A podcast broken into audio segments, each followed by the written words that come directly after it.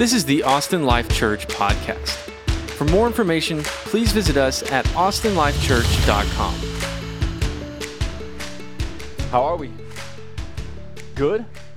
Okay, that was that was a little lackluster, um, but maybe we're not good. That's all right too. Uh, that's fine.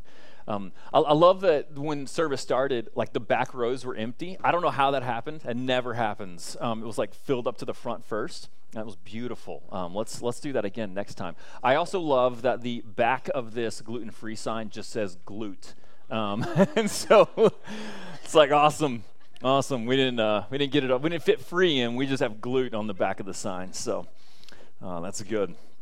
That was good. Um, so Takoya and Michael uh, read from Genesis 2 and Ephesians 5. So if you uh, if you want to keep that marked, we're also going to spend some time in Matthew 19 uh, today as we, we talk about God's design for, for marriage. Um, $30,000 is the average cost per wedding in America in 2022.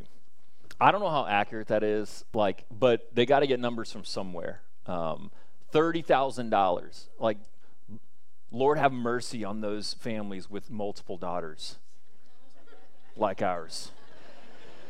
So that's a lot. That's a lot. That's a lot of money. Um, people dream, for the most part, uh, of, of getting married one day. Most people um, have aspirations for that. They dream about their wedding um, since, since, the time they were kids, right? Um, and, and, statistically, most do end up getting married at some point.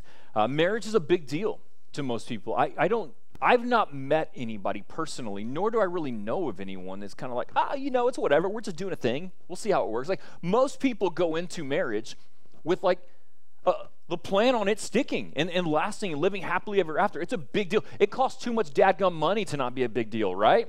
Like you don't you don't throw that kind of money around just for some like party, right? do something else, right? So ma- marriage is a, is a big deal, and yet still in America, almost 50% end in divorce.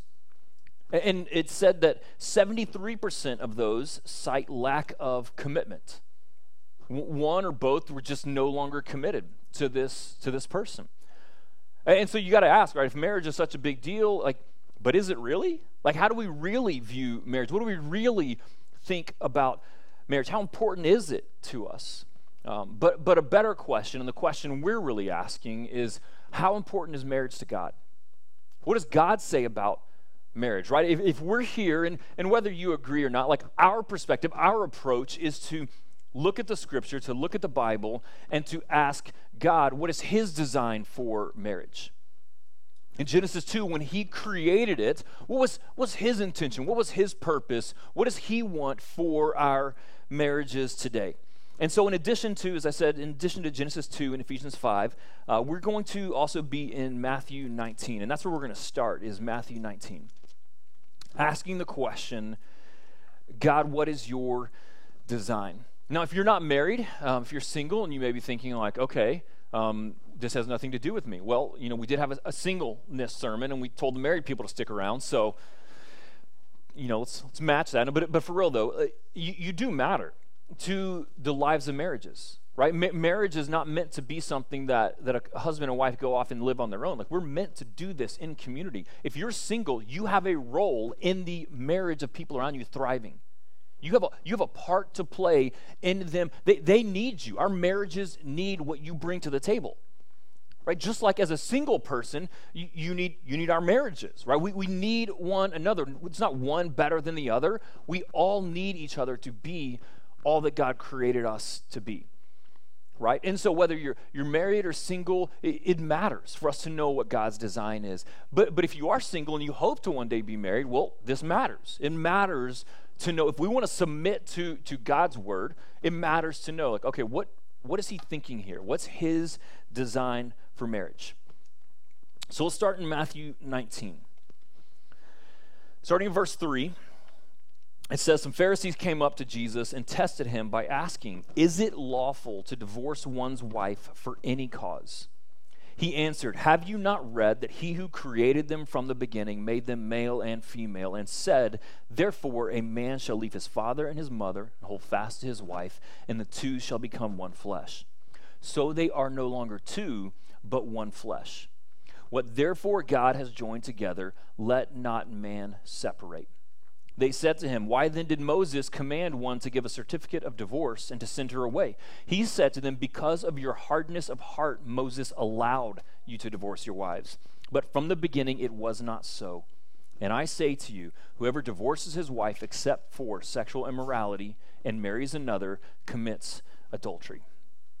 So we want to ask the question first how, how, do, how do people today, how do we view marriage as a culture?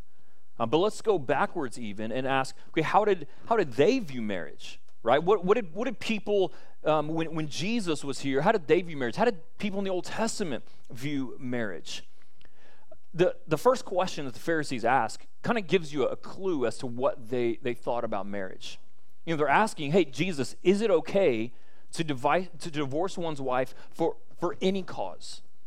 Right, and we have to remember this is a patriarchal society, right? So in this time, it was really only men divorcing wives. Although today now, um, right, there, there's it's it's equal. Men and women um, have the freedom and to divorce equally, right? It's not just men, but in this context, right, it's a patriarchal society, and they're asking, "Hey, Jesus, is it okay for any reason, like for any reason that we see fit to divorce our wives. Um, then in Matthew 19 and, and in the years prior, so many, even within the faith community, looked at marriage as a, a consumeristic contract. It was an agreement between two people to, to really find one's own self gratification within this marriage. Right? People approached marriage with a I'm going to be happy with this person. This person's going to please me and meet my needs and, and serve me. And but but if that kind of contractual agreement, if that consumeristic thought breaks down and it's no longer meeting one another's needs, no longer satisfying me, then in this context, a, a man could claim indecency, write a certificate of divorce, and, and move on. And so the, the Jews here are looking back to Deuteronomy 24, verses 1 through 4. And they're, they're asking their question of Jesus coming from what Moses said here. Moses says in, in, Deuteronomy 24 when a man takes a wife and marries her, if then she finds no favor in his eyes because he has found some indecency, some indecency in her, and he writes her a certificate of divorce and puts it in her hand and sends her out of his house, and she departs out of his house. And if she goes and becomes another man's wife, and the latter man hates her and writes her a certificate of divorce and puts it in her hand and sends her out, right? We don't, so they're, they're going back to this, and they're saying, hey, Moses commanded divorce.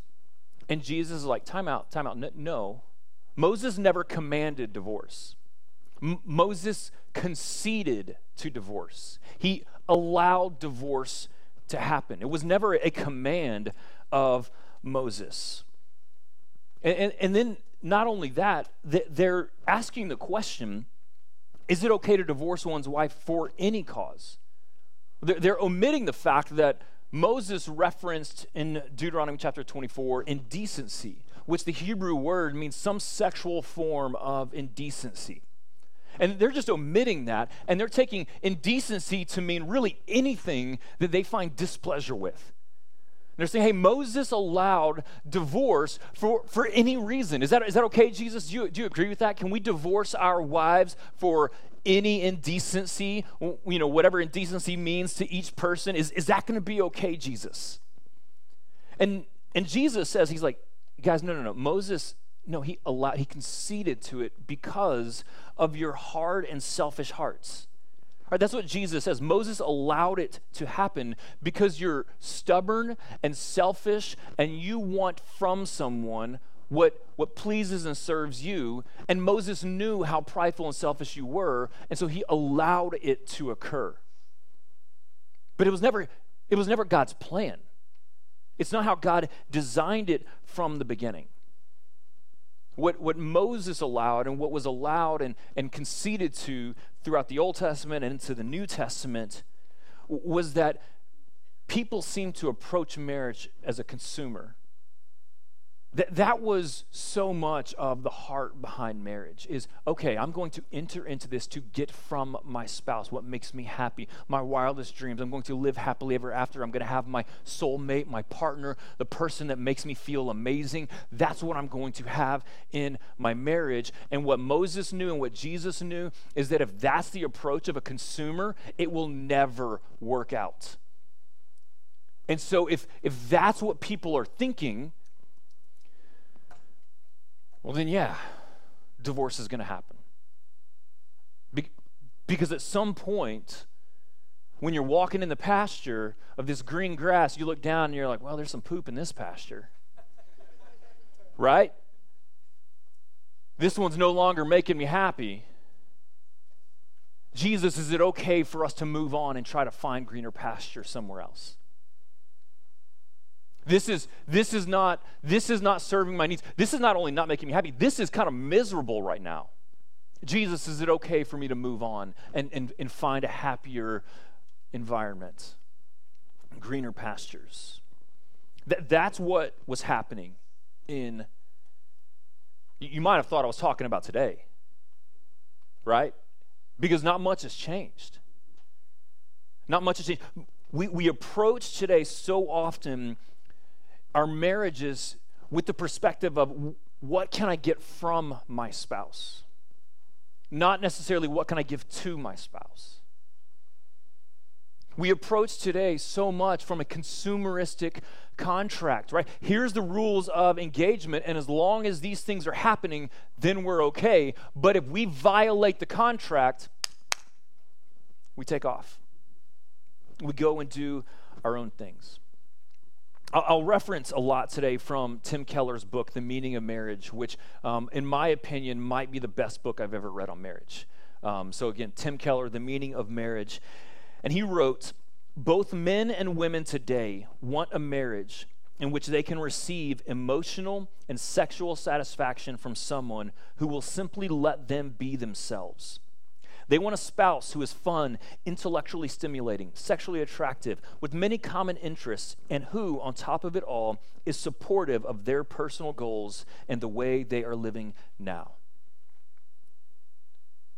He says that today our culture and the world approaches marriage looking for this ideal soulmate person, the one. My, th- this is the one for me. And the problem, Keller writes, and the problem that if we stop and think about it, is that that person does not exist for anyone. There is no such thing as the ideal person who will forever satisfy and meet our needs because that person would have to never, ever, ever, ever, ever change. Or if they change, they change along with our changes of, of prep. They would not be allowed to be their own person. Keller quotes Duke University professor Stanley Hauerwas, who said, We always marry the wrong person. We never know whom we marry, we just think we do. The primary problem in marriage is learning how to love and care for the stranger to whom you find yourself married. See, we approach a marriage uh, as consumers of, of a, a, an agreement, a relationship that will serve and meet our needs. And the problem is, even if we stand up and we share vows with the perfect person, the ideal person, our soulmates, that person will no longer exist in three months, six months, two years, five years, ten years. And if we're looking for someone that will meet our consumeristic desires, that will change time and time and time and time again because people change. There's personality traits within us that we don't even know exist until new circumstances enter our lives and force those personality traits up. Right? I, I didn't know how selfish I was until someone else was expecting things from me that I didn't like. I really didn't know how selfish I was until I had children that gave me nothing and took everything. Come on, preach, right? And then we added four of them. You know? So there's things within you that you don't even know are personality traits of you that don't surface until there's new circumstances put into the mixture. And so, if we are coming to marriage as a consumeristic contract, what, what am I going to get from this person? They're going to please me and satisfy me. That, that will fail every single time. It's impossible for another human being to live up to those standards. Literally impossible.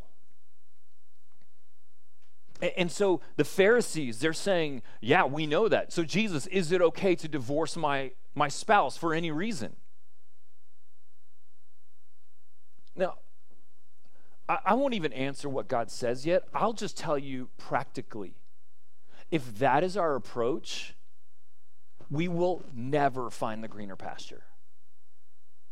Because, like I said, we're going to get married and then we're going to notice there's poop in that pasture, and then we're going to go look for a greener field, and guess what? Poop in that pasture too, dadgummit. It may look good at first.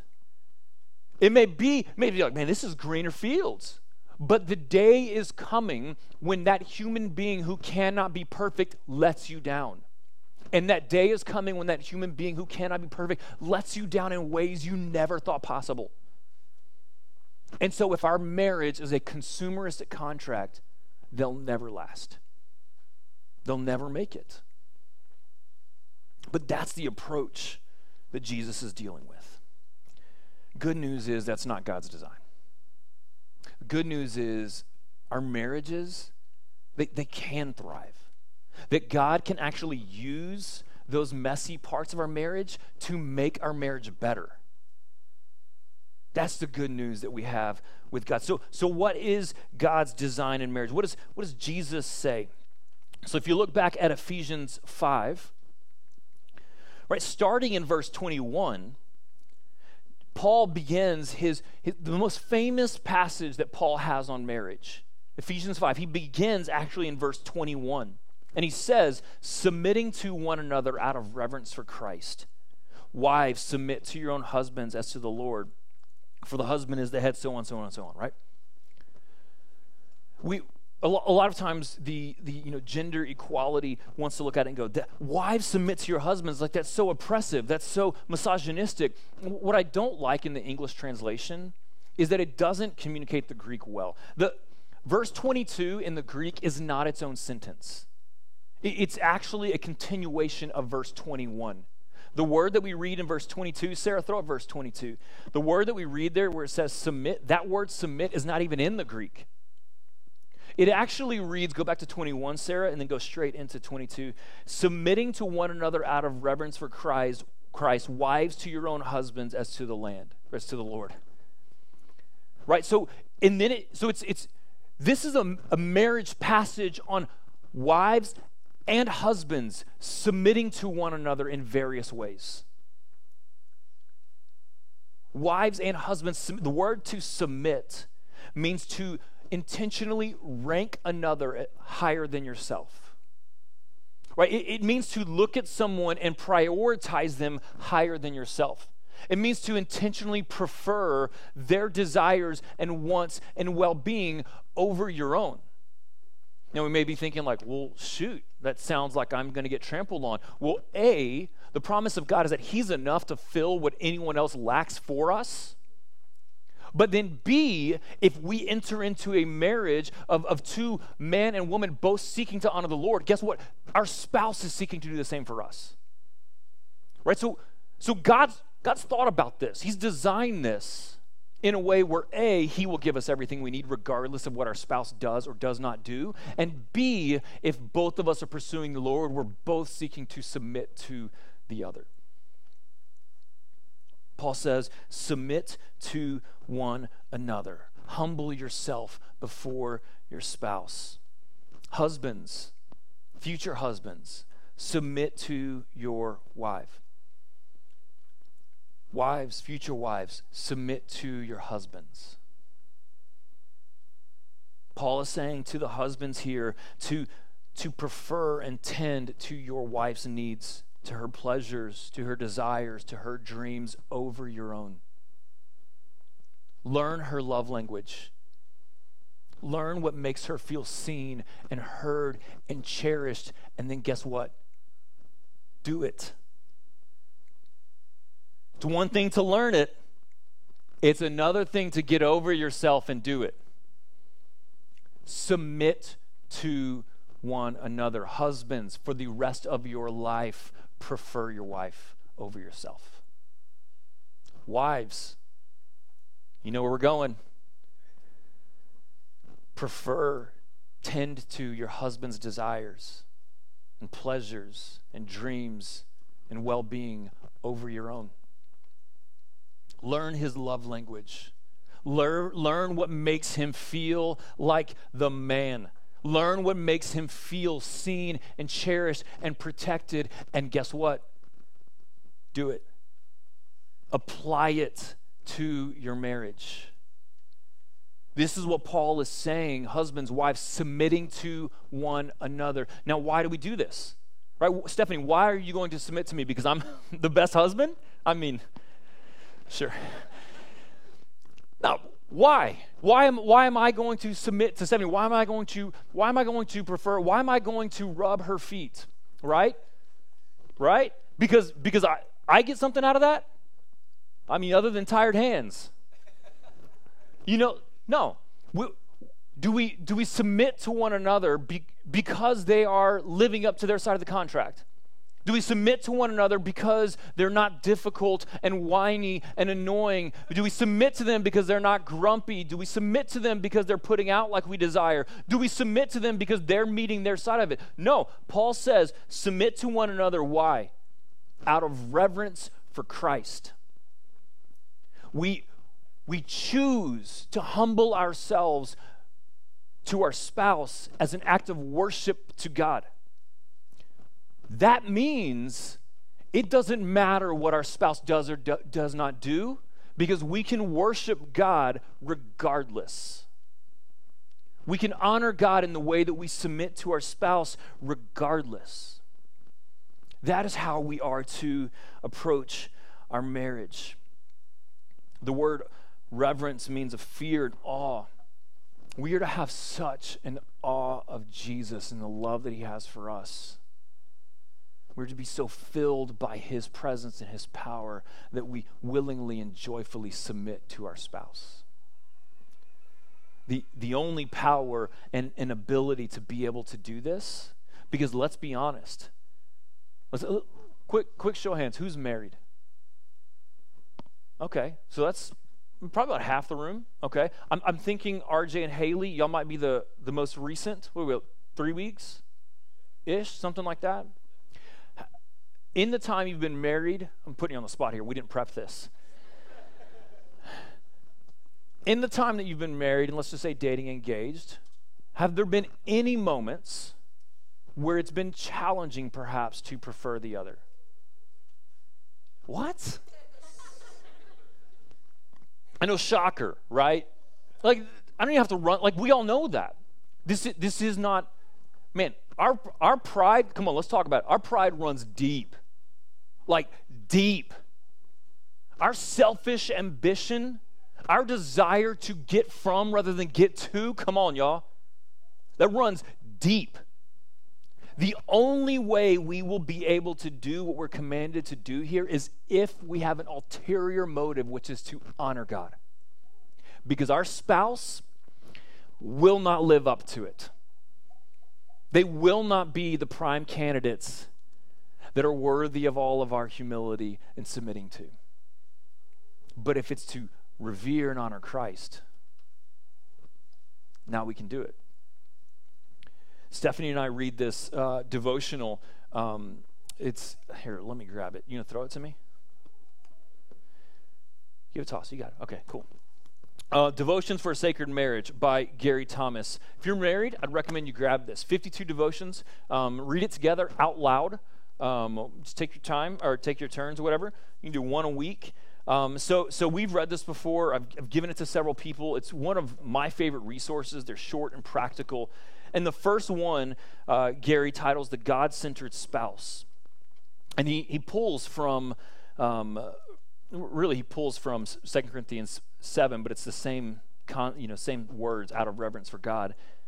And he says, a spouse centered or a self centered wife acts nicely toward her husband when he acts nicely toward her. She is accommodating as long as her husband pays her attention. A spouse self centered husband will go out of his way for his wife as long as she remains agreeable and affectionate.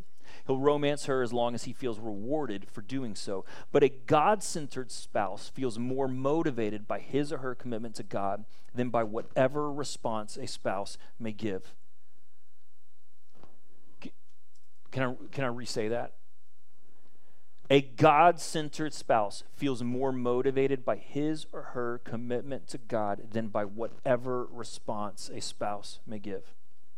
Every decision I make, every word I utter, every thought I think, every movement I perform is to flow out of one holy motivation reverence for God. That's a wildly different approach to marriage than a consumeristic contract. That, that's a different approach than I'm, I'm, I'm in as long as I'm getting from you what I expect to get from you. This says I'm in to honor God regardless of you. Now, if we can if we can do this, awesome. But I'm in to honor God regardless. The second thing we see both Paul and Jesus reference is that God's design for marriage is not meant to be a consumeristic contract, but a lifelong covenant of pursuing oneness. So if we go back to Matthew 19, Jesus says, he says, Have you not read? So when he's answering their question, you know, hey, can we divorce for any reason?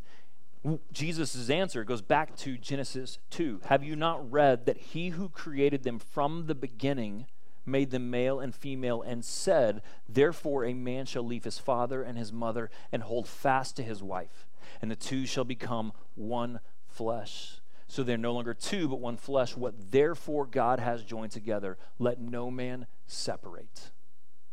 So when they're asking the question, hey, can we approach this marriage as a consumeristic contract? Jesus says, no, no, don't, don't you remember what God said in the very beginning? This is not a consumeristic contract. It is a covenant, a lifelong promise made between man and woman to no longer be two, but be one. The word covenant is a, is a promise, it's a commitment. There's no longer, hey, I want to live this way. No, no, no, but I want to live that way. Hey, this is mine. Okay, that's yours.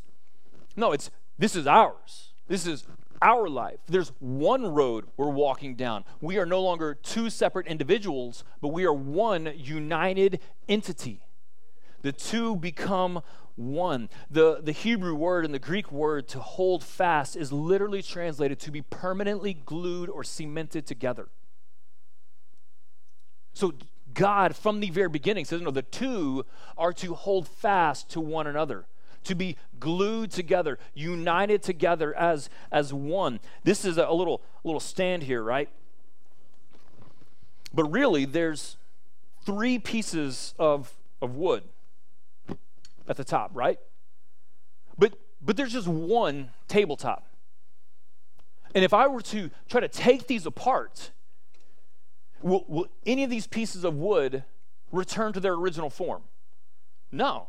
They're, enmeshed together. They're glued together in such a way that the individuals are now one unit. There's no this one over here and this one over here. At that point, you cease to have the tabletop. And so this is the imagery that God is giving is that marriage is meant to be a covenant a promise, a commitment of two becoming one. A covenant says, I'm in this, I'm not going anywhere. Come what may, come hell or high water, we are doing this together. A marriage will not last on feelings. It will not last on what we are getting out of it. It will only last when the two people decide that they are staying together as one. Because I promise you, as great as your marriage is, and I'm sure it is, as great as it will be, and I'm sure it will be, there will come the seasons when you have to learn how to love the stranger that you're waking up next to. When a traumatic event occurs, And this is no longer the person you married. When your feelings and attractions are, are waning, and there's someone at the office that's giving you more attention and making you feel like you once did with this spouse. A covenant decides and determines no, no, we are one for the rest of life. Now, Jesus, he does give concessions for divorce. He tells us even in Matthew 19 that I say to you, whoever divorces his wife except for sexual immorality that sexual immorality is an allowed reason for divorce. Why? Because with sexual immorality, one person has already broken covenant and walked away, has already separated from the combined oneness. Now, here's the beauty of the gospel, and I really believe this. I believe that anything on this world that is broken has the potential to be repaired by the power of the Holy Spirit and by two, by two people or whatever situation it is, humbly coming together in honesty to work for what God has called us to. So I know, we know, marriage can get dark and hard. And we can sin against each other in ways that we never thought would ever, ever happen. But God by his power. It's the message of the gospel. He takes dead things and makes them alive. He takes broken things and puts them together. He takes the lost and they're found. He takes the blind and he gives them sight. The message of the gospel is that by the power of the Holy Spirit, anything can be overcome and reconciled. That includes marriages. And if it's not true, then the whole, the whole thing's not true. So the gospel is real and it gives hope to all situations. But again, it takes two coming in together in honest humility and repentance and saying, no, no, I confess, I repent, we restore, we move together. So Jesus says, look, if one is, is, sexually immoral, they have broken the covenant. They have separated, and there is the freedom to go and to move on. There's also the freedom to pursue reconciliation. Another reason that Paul gives in 1 Corinthians 7 is abandonment. You, ultimately can't make someone stay, right? You, you can't force that. You can't make someone stay. And if they are not committed to you and to Christ and they walk away from you, Paul says, okay, you've got the freedom to grieve and to heal and to move on. In this, I would also put abuse. Abuse is a force of abandonment. They have abandoned the covenant of their marriage. They, they, they, have, they have already broken that covenant and abandoned the sanctity of marriage. It's, it's okay to grieve and to heal and to let them go and to move on. Can God still overcome and reconcile? 1,000%. But he, he doesn't in every situation. He allows us at times to move on. I know for, for many in here, divorce is a part of your life, either firsthand or secondhand, right? Okay, is, can God not redeem that? Absolutely, He can. Absolutely. You know, do we do we just say, okay, well, God can redeem this, so it's okay, right? If I can get divorced, God's going to redeem that. Paul would say, no, no, no, that's the wrong approach. If we think I can sin because the grace is greater, then then we don't really know the grace of God. So we can't approach it and be like, oh, it's going to be okay because God's going to forgive me. He'd say, no, no, no, that's you. Ta- that's you taking advantage of the system, trying to take. That doesn't work. You haven't really experienced grace.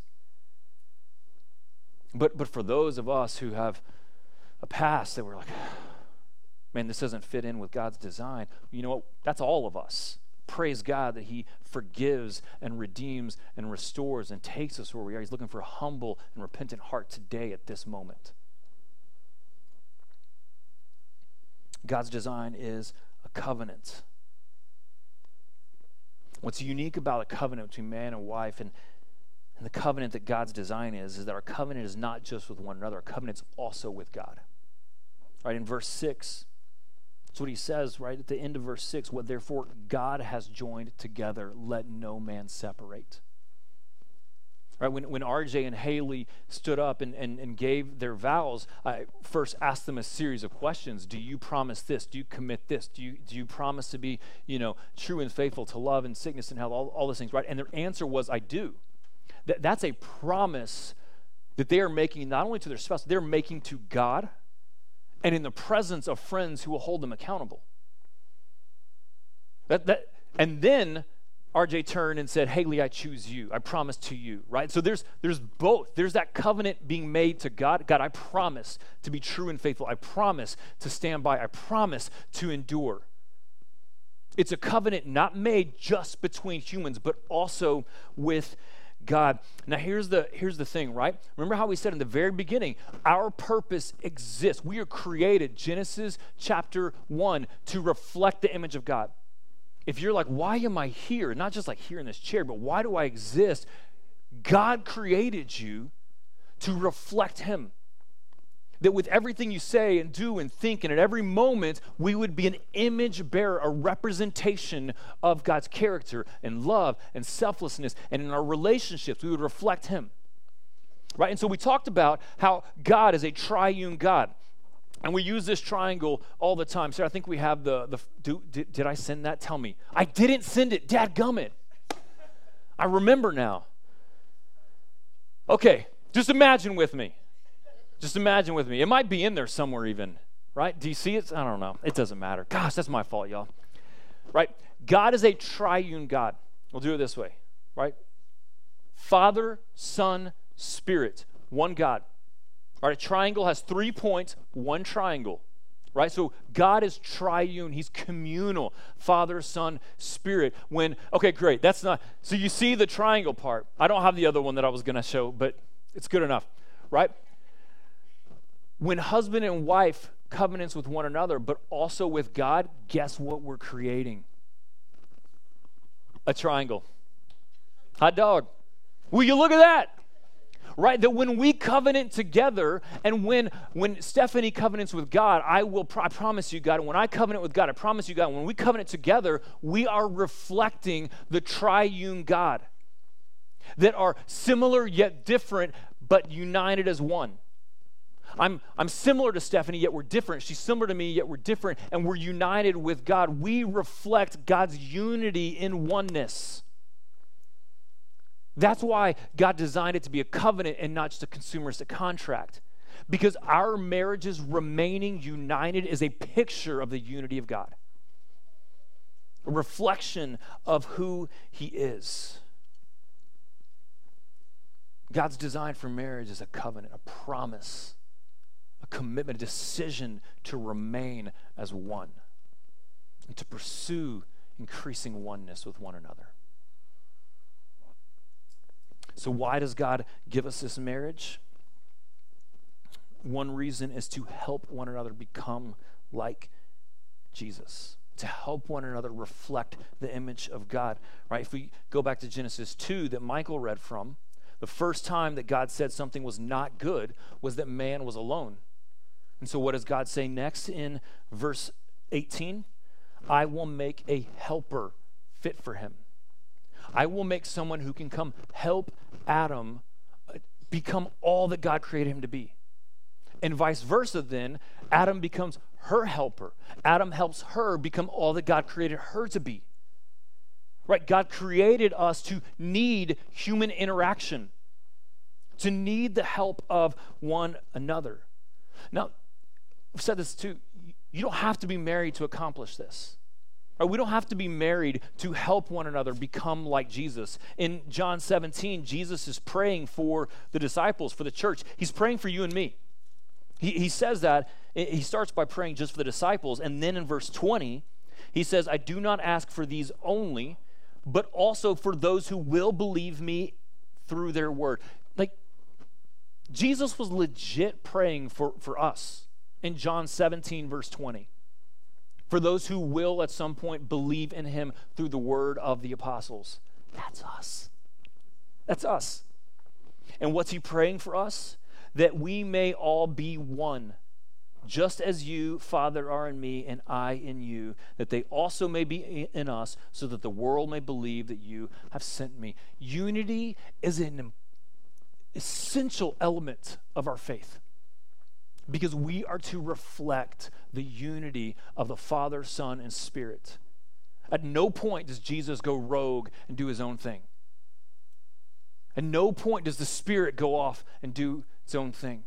At no point is the Father like, I'm done with y'all. Right? They're forever united. Jesus is praying that we would be one. And he's not talking about marriage here. We're not all married together. He's talking about Christians united. Macy, what I thought I told y'all. The second time they set a timer for me. I said, it better not go off.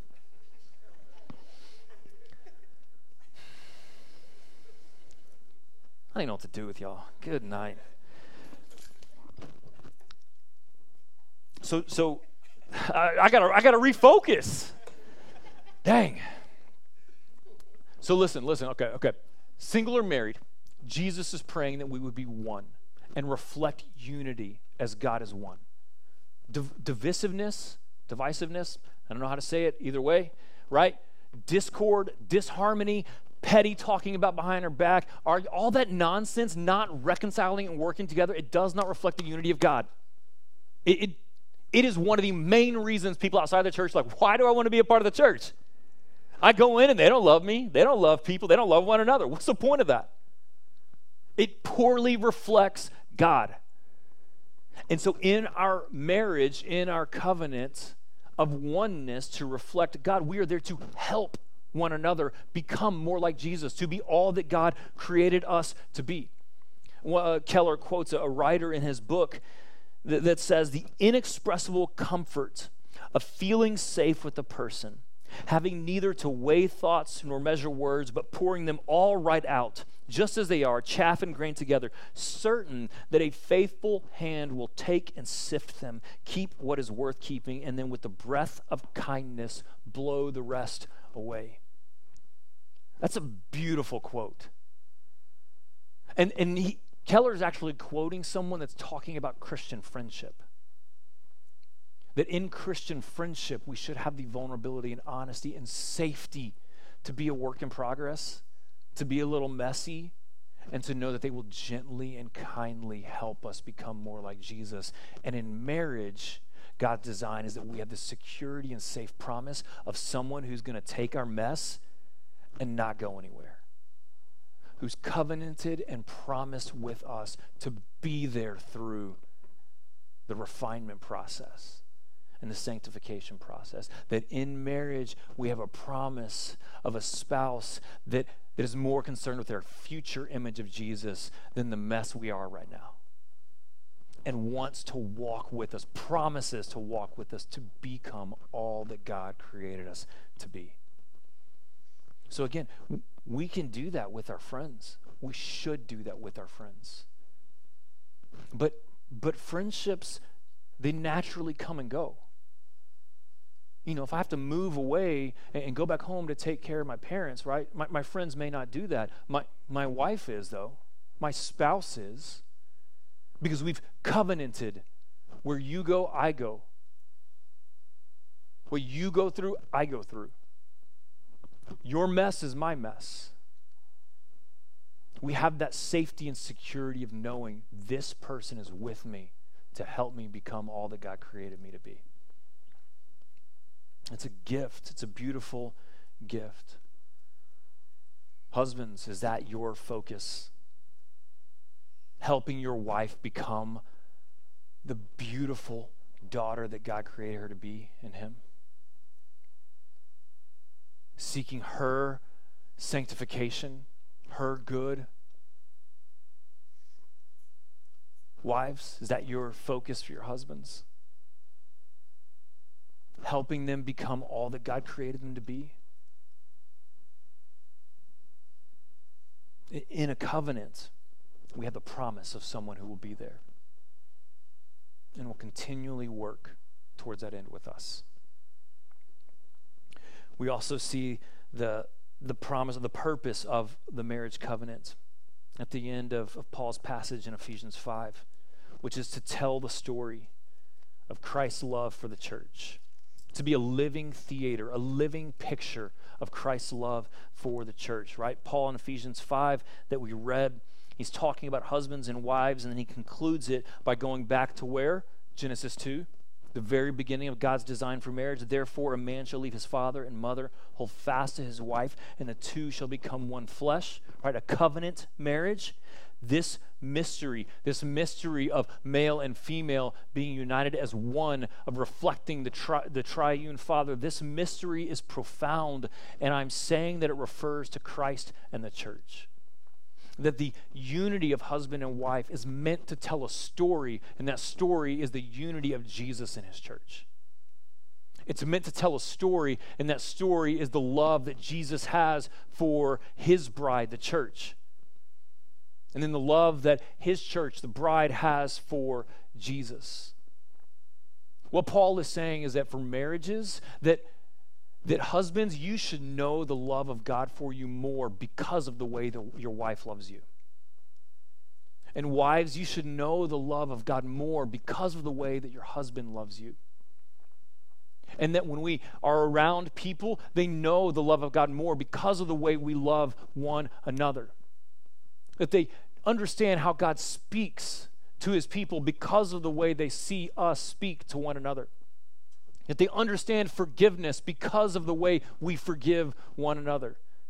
That they understand humility because of the way Jesus humbled himself for us. That our marriages are to be a living picture of the love of Jesus for us. It says in the New Testament that Jesus humbled himself that he had every right to demand his own way. He is king, he is God, he's creator. And Jesus willingly, Philippians 2, let go of what was rightfully his in order to give to us what was not rightfully ours. That Jesus humbled himself to stoop below us so that he could lift us up where we don't deserve to be. And that us, husbands, wives, when we do that with our spouse, we are picturing the humility of Jesus who humbles himself to lift us up. It says that Jesus came not to be served, but to serve. Jesus did not come to consume from us. Let's be honest, we had nothing to offer. Jesus came to give to us. Jesus didn't wake up every day wondering how we were going to treat him. Jesus woke up every day wondering how he could treat us.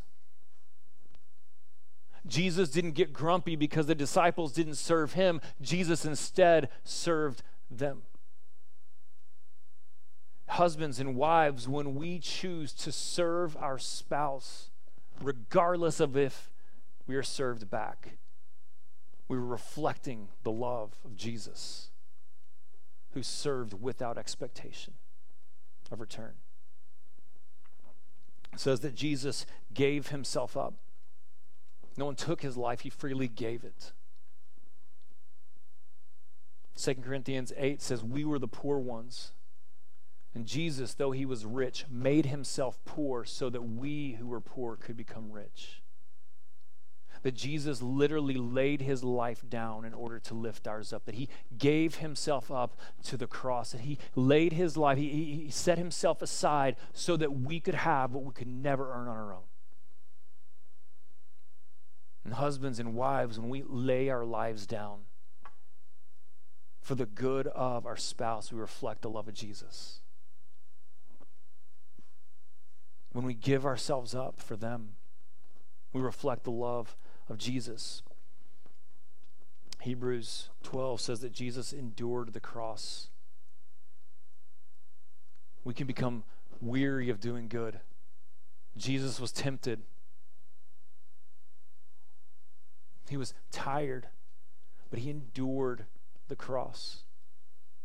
He endured the full process of serving. Husbands and wives, when we don't grow weary of doing good. We reflect the love of Jesus who endured on our behalf, who went the full distance for our forgiveness. And it says that it was his joy to serve us, to die for us, to give us life. Do we trust that God will provide the joy for us when we reflect the love of Jesus for our spouse. Because it's not always going to come from our spouse. It's not always going to come from recognition of others around us. Do we trust that God will be the provider of that joy? This is God's design for marriage a covenant, a promise of oneness that reflects the image of Jesus to one another, to our kids, to the world around us. For His glory, out of reverence for Him, to make His name beautiful. As we end, I just want to give a couple practical things of what we can do to live this out. One is to be filled by the Spirit. We cannot do this on our own strength. We won't make it. We just won't. But Jesus says in John 15 if we abide in Him, that, that He will give us what we need to accomplish and bear much fruit. That when we lean into Him, He fills us up so that we're not expecting our, our spouse to give what they can't actually provide. Take care of your own spiritual lives. The best thing you can do for your spouse is to thrive in your relationship with Jesus. It's the best thing you can do for your spouse. Lean into Him. Two, put on humility. Choose to put on humility. That's an intentional choice to posture yourself, to reframe your thinking from selfishness to selflessness. We're born with a default brain of selfishness. Work on reframing your mind to think of selflessness. And when you're selfish, own it, confess it, apologize, move on. It's going to happen. Move on. Put on humility. Choose it, practice it. The beginning of Ephesians 5 tells us, and this is the third thing, to walk in love as Christ loved us and gave himself up for us. Agape love is an intentional choice. It's an intentional choice to think and do what is good, kind, and best for another. It's something we can grow in, we can get better at, we can learn, we can develop. Walk in love. Choose to put love as a practice in your life. Learn what your spouse, how he or she receives love. Learn what makes him or her feel loved and do it. Choose to put in love. Fourth, walk in the light. First John says to be in the light as he is in the light. There's nothing that will kill a marriage faster than hiding. Genesis 3, the first time hiding entered the world was after sin.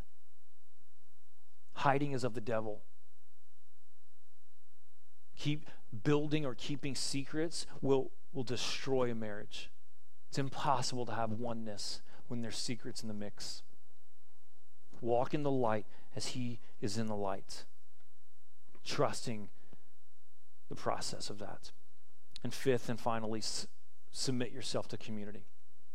The reason we have marriage ceremonies with others is because we have friends and family who are walking with us to become all that God created us to be.